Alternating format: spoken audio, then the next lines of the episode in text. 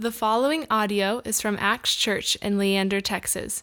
More information about Acts is available at actschurchleander.com.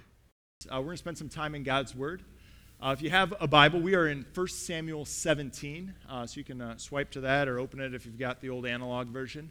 Uh, but 1 Samuel 17, and uh, we'll also have it up here if you don't have a Bible with you today, starting at verse 41. 17, verse 41.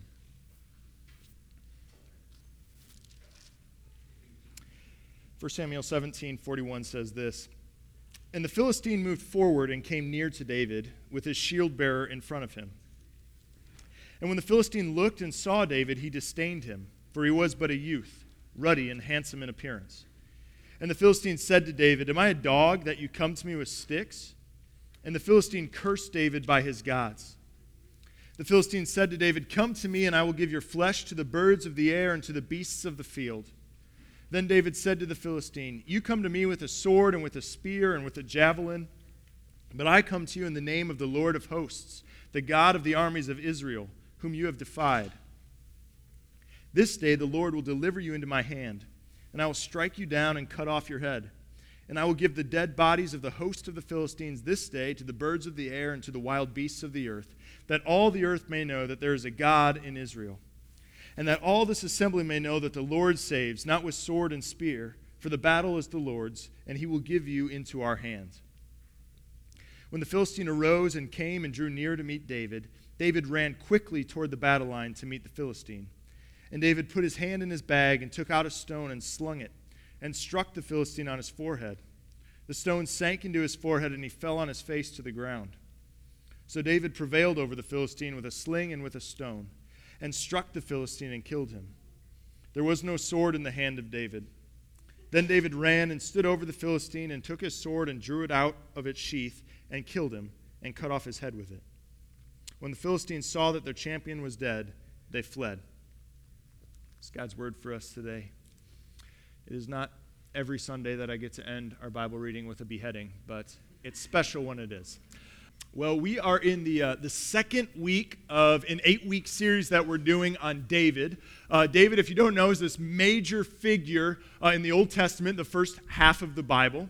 Uh, and today we're going to look, if you notice when I read the text, we're going to look at what is quite possibly the most familiar story in the entire Bible, right? The story of David and Goliath. Even if you've never been in church before in your entire life, right? Like this is your first Sunday ever in a church, you've probably heard the story of David and Goliath. But just in case uh, you've been living under a rock for the last 2,000 years of Western history, uh, let me just give you sort of a contemporary example of David and Goliath, all right? So excited. so this afternoon, at 3:40, to be specific,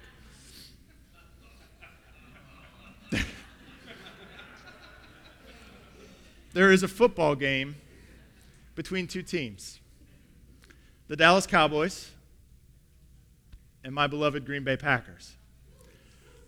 All right. Now let's just look at these two teams for a second, all right? One team, the Packers, are from a town of 104,000 people in northeast Wisconsin. The Cowboys are from a metro area of 7 million people. The Packers are owned by their fans. Just average Joes working hard, investing in something they love. The Cowboys are owned by one billionaire with a larger than life personality. According to Forbes, the Cowboys are the number one most valuable team in the NFL. The Packers are just in the middle of the pack at number 13.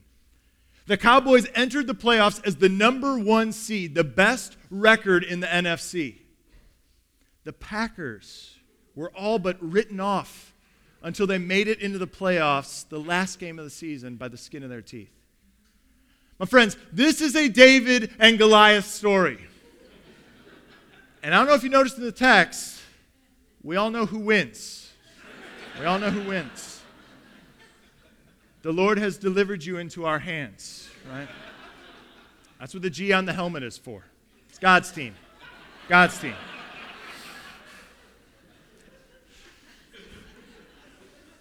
All right, now, now all kidding aside, like we do, we love the David and Goliath story, right? We love the David and Goliath story. Like, Again, even if you've never been in church, we love the David and Goliath story. Like, like this, this young upstart just knocking out this, this cocky giant. Like, we love it. And that actually makes this message really difficult because we have this tendency to sort of sentimentalize it then. We have this tendency to sort of just relegate it as a children's story. Or to say, hey, you know, we just love it because it's just sort of part of our American ethos, right? Like we just love it when the underdog wins. But the reality is, there's so much more going on in this text. And that's what we're going to see today. We're going to see all that's going on in this text. We're going to do it by looking at David in three different lights.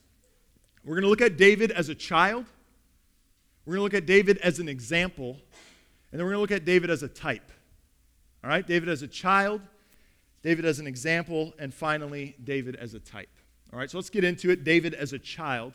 If you'd look with me at verses 41 to 44 in our text, it says this And the Philistine moved forward and came near to David with his shield bearer in front of him.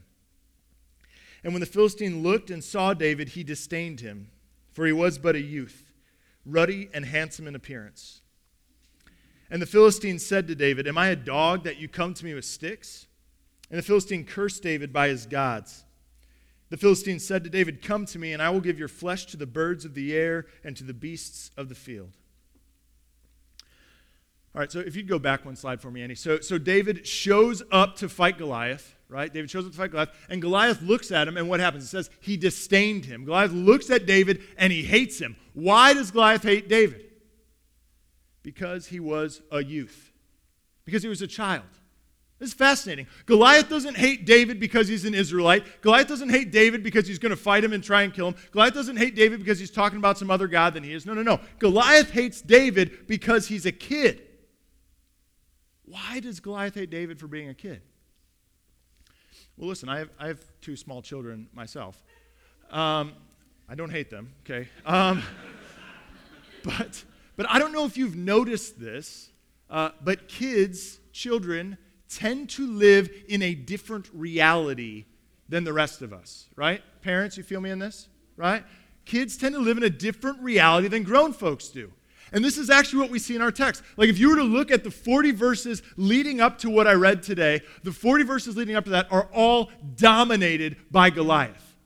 He is just ever present throughout the text. That this giant of a man stands up before the Israelite army and he says, Hey, listen, if I beat one of your if I beat your champion, you guys are our slaves.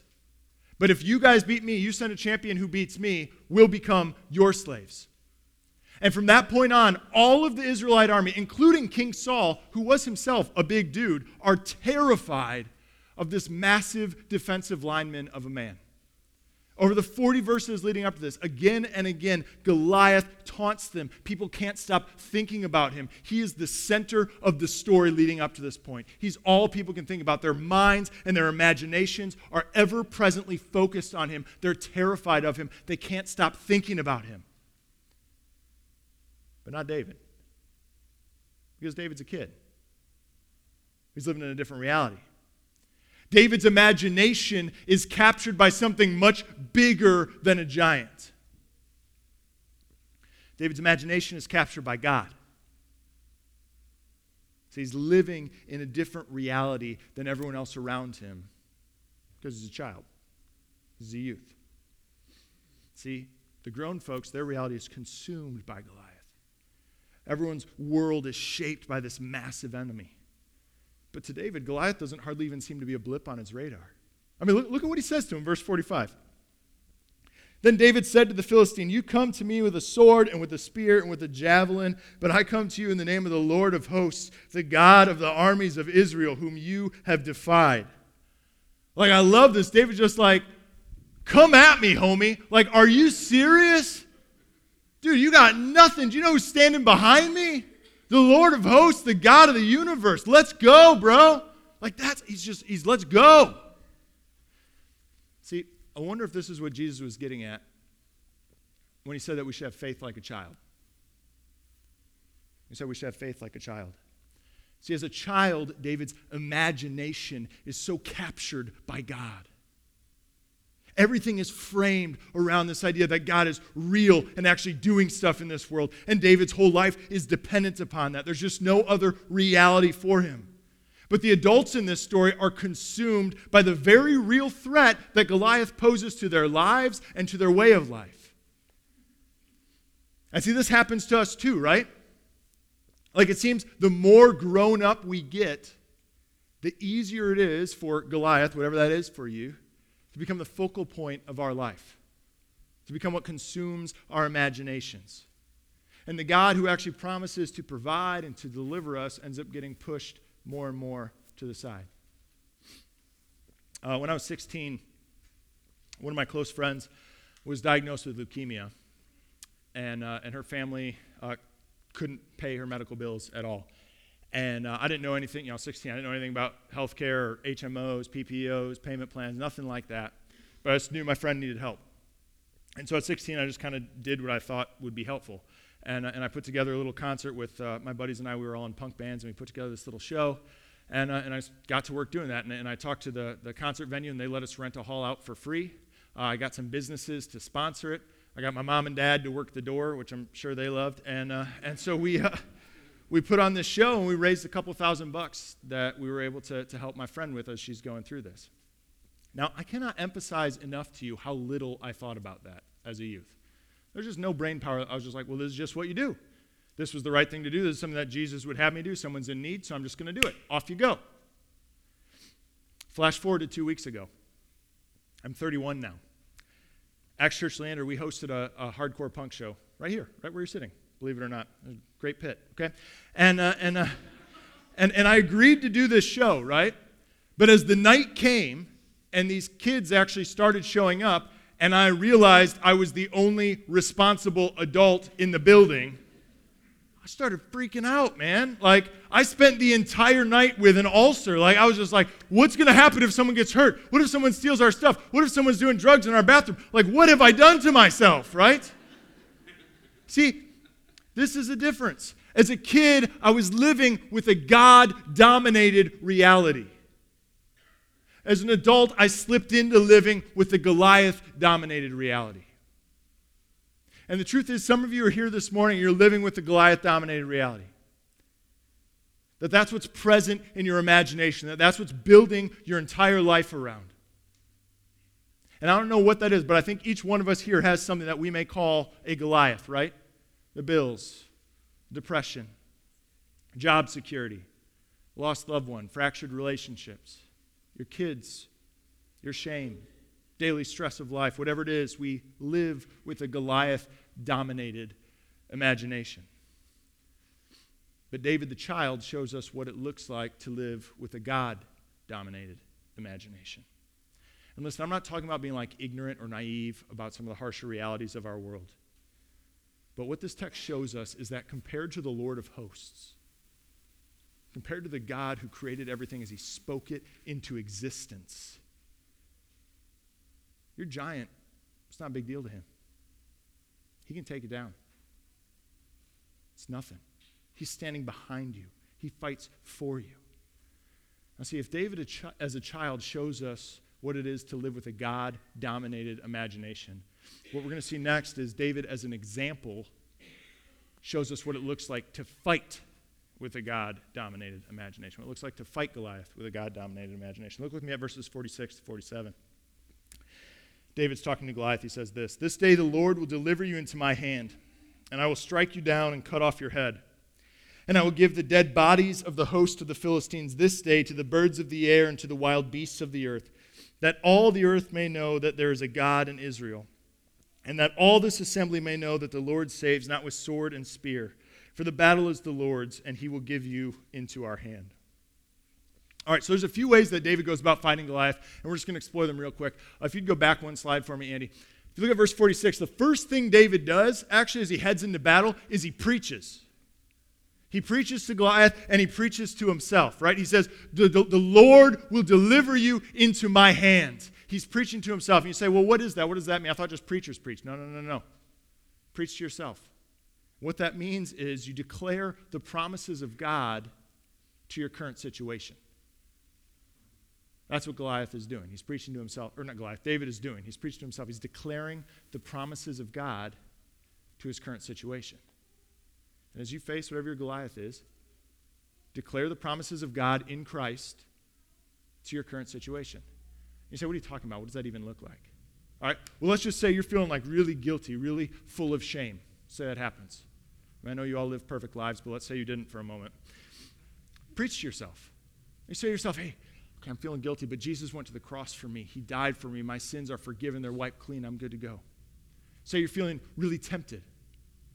Say, well, hey, Jesus was tempted, and, and he's with me in the midst of this, and he promises to, to, to find a way out for me. If you're feeling really lonely or isolated, preach to yourself. Say, hey, Jesus went to the cross, and because of that, I'm welcomed into God's family. I'm brought into His love and into His grace. I'm not alone. If you're feeling depressed or worthless, you preach to yourself. Say, hey, Jesus came for me, that I was worth enough to Him that He would come to this earth, that He would suffer and die for me. If you're feeling intimidated, you're feeling nervous, preach to yourself. Say, the Lord of hosts is with me. God is with me. Jesus will not leave me or forsake me. His Spirit is at work. You preach to yourself. And if you've ever, like, if I've ever counseled you pastorally, this is like one of the first things I tell you to do. And everyone gives me this look like, you're crazy. But I'm telling you, this is what Christian leaders throughout the centuries have done. It's something I do, like, regularly. Uh, when I'm intimidated, nervous with something I have to do, uh, like, for example, I'm just telling you, like, I think, like, a pastor job is weird, anyways. I feel like God has just been like, we're going to make it extra crazy for you, buddy. So, like, last night I did a wedding uh, where everyone wore pajamas. Wouldn't have predicted that, right? Uh, and, uh, but this happened like a year ago. Uh, I got asked to do a wedding at a music festival that was three hours away from here. And I was going there. No one there was a Christian. The bride and groom specifically asked me not to talk about Jesus.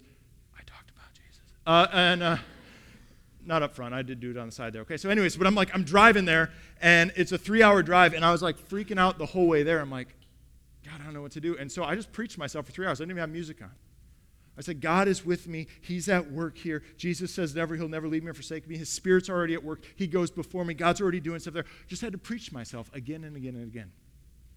Friends, in the face of Goliath, preach yourself. Remind yourself of the promises that you have in Christ Jesus. Second thing you do in fighting Goliath is this make merry, have fun, laugh, goof off. I mean, look, look at what David says. I love this. Uh, no, go back to 46. He says, uh, I will strike you down and cut off your head, and I will give the dead bodies of the host of the Philistines this day to the birds of the air and the wild beasts of the earth. So, first of all, that's awesome, right? But what's he doing? If, if you didn't notice this, he's actually directly quoting Goliath.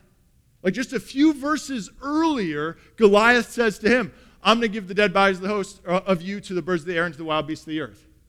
And so David's mocking him. He's making fun of Goliath. It, it, it's it's kind of like Goliath says, Hey, I'm going to feed your flesh to the birds of the air. And David's like, I'm going to feed your flesh to the birds of the air, right? I'm rubber, you're glue. Whatever you say bounces off of me and sticks to you, right? Like, that's what he's saying. He's making merry, he's making fun of Goliath. See, and you may not have thought about this before, but, but humor is profound. It's profound. Because what, what humor and merrymaking does in the face of whatever your Goliath is, is it relativizes it, it neutralizes it. That's what humor does. Uh, my, uh, the 16th century theologian, uh, who I just like to call my boy, Martin Luther, uh, put it this way. He said, What other cause do you think that I have for drinking so much strong drink, talking so freely, and making merry so often? Except that I wish to mock and harass the devil who is wont to mock and harass me. And so what's Luther saying here? He's saying, listen, like, like the enemy wants to steal the joy I have. The enemy wants to steal the joy that I have in Jesus and the grace that he's given me and the life that he's given me. Well, joke's on him. I'm just going to have that much more fun. I'm rubber, he's glue, right? I just read a, a story from uh, one of my favorite authors. And, uh, and the author uh, was in, uh, in Krakow, Poland, and he actually met a survivor of, of Auschwitz. And as he's talking with the survivor of Auschwitz, uh, the survivor actually converted to Christianity uh, in the concentration camp during World War II. And uh, the author asked him, like, why did that happen? How did that happen? And the survivor said, there was a, a Christian who was a fellow inmate of mine there. And this guy had this, like, humor about him. Like, the, the Christian hope that he had just sort of expressed itself in, in being funny in Auschwitz that in the face of the, the bleakest of circumstances, this Christian dude was able to transcend that with humor. And see, this is something that actually philosophers talk about, like Kant, Kierkegaard, Berger. They, they call this the incongruity theory. The idea that something's funny because it violates our mental patterns and expectations. That in the face of the gas chambers and execution blocks of Auschwitz, this Christian's hope, expressed in humor, could transcend that dark reality. The author Guinness puts it like this Not for one moment was Auschwitz itself ever something to laugh about, but like a flash of lightning or a momentary parting of the clouds, humor lit up a truth that was larger than anything that could happen to the poor prisoners, a truth that even Auschwitz could not censor. The seemingly ironclad world had been punctured for a second, and it could be punctured again once and for all. The ultimate could be seen to trump the immediate so that the grim horror that was in front of them was not the last word. Heaven relativized Hitler, Himmler, and Herr Haas in the flash of a prisoner's joke. Listen, I know this doesn't sound all that spiritual, but it is. It is.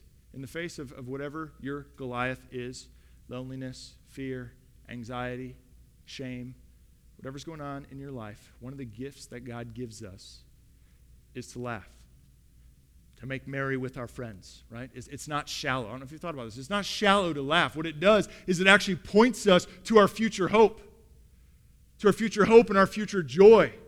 That one day we'll be with our Savior in the new heavens and the new earth, and we'll be laughing there all the time. There's no tears there, there's only laughter.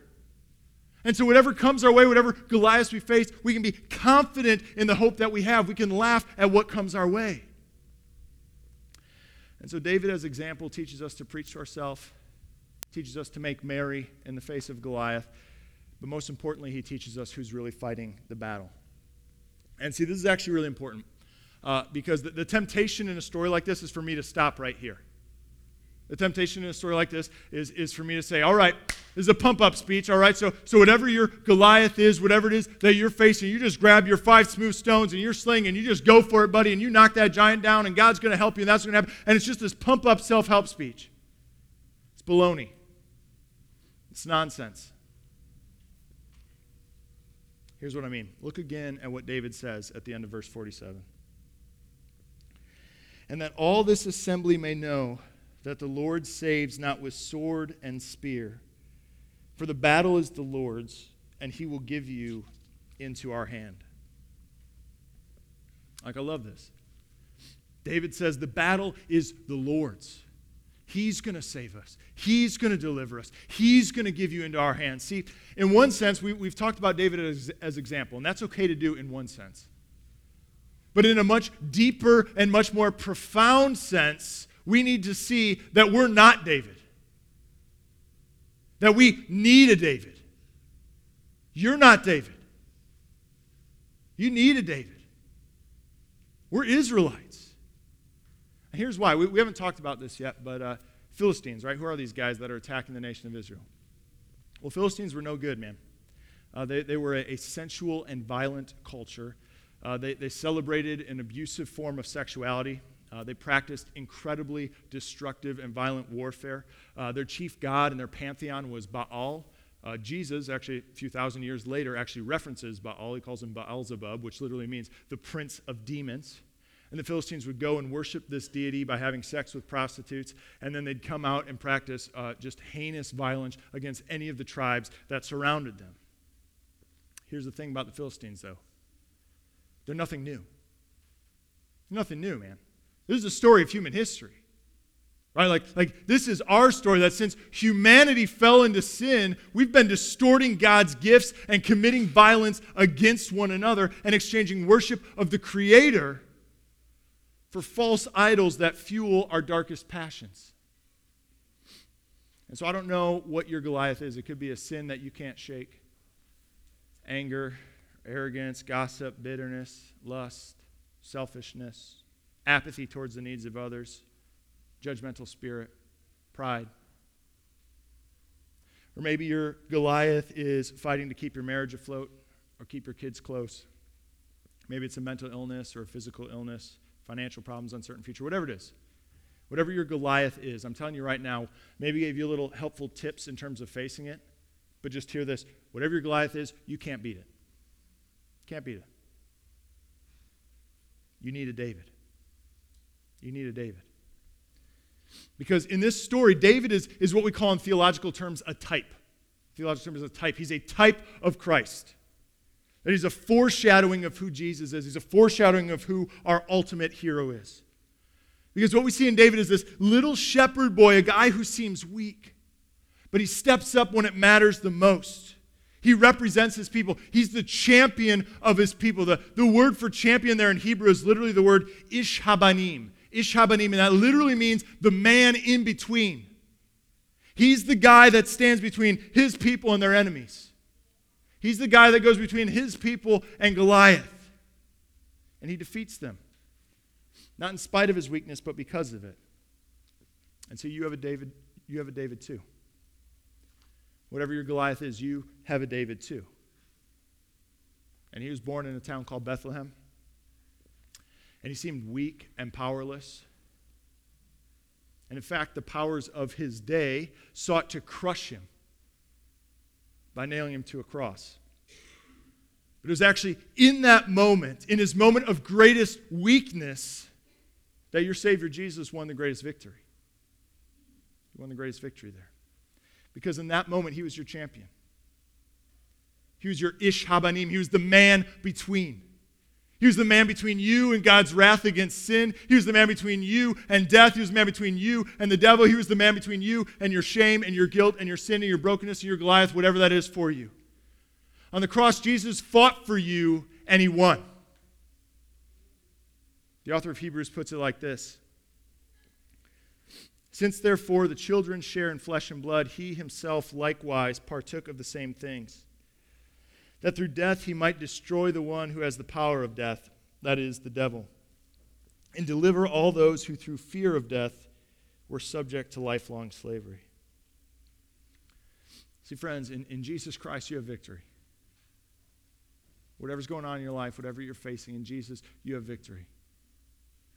He's the man who's gone between, he's the man who's gone before you, who fights for you, who's with you. And someone says, Well, hey, well, how does that work? I don't really get that. That sounds very nice, but what does that actually mean? Uh, well, well, those of you that are Harry Potter fans, uh, you'll get this. We got any Harry Potter fans in here? All right, good. All right, pagans, we'll talk later. All right, so um, I'm kidding.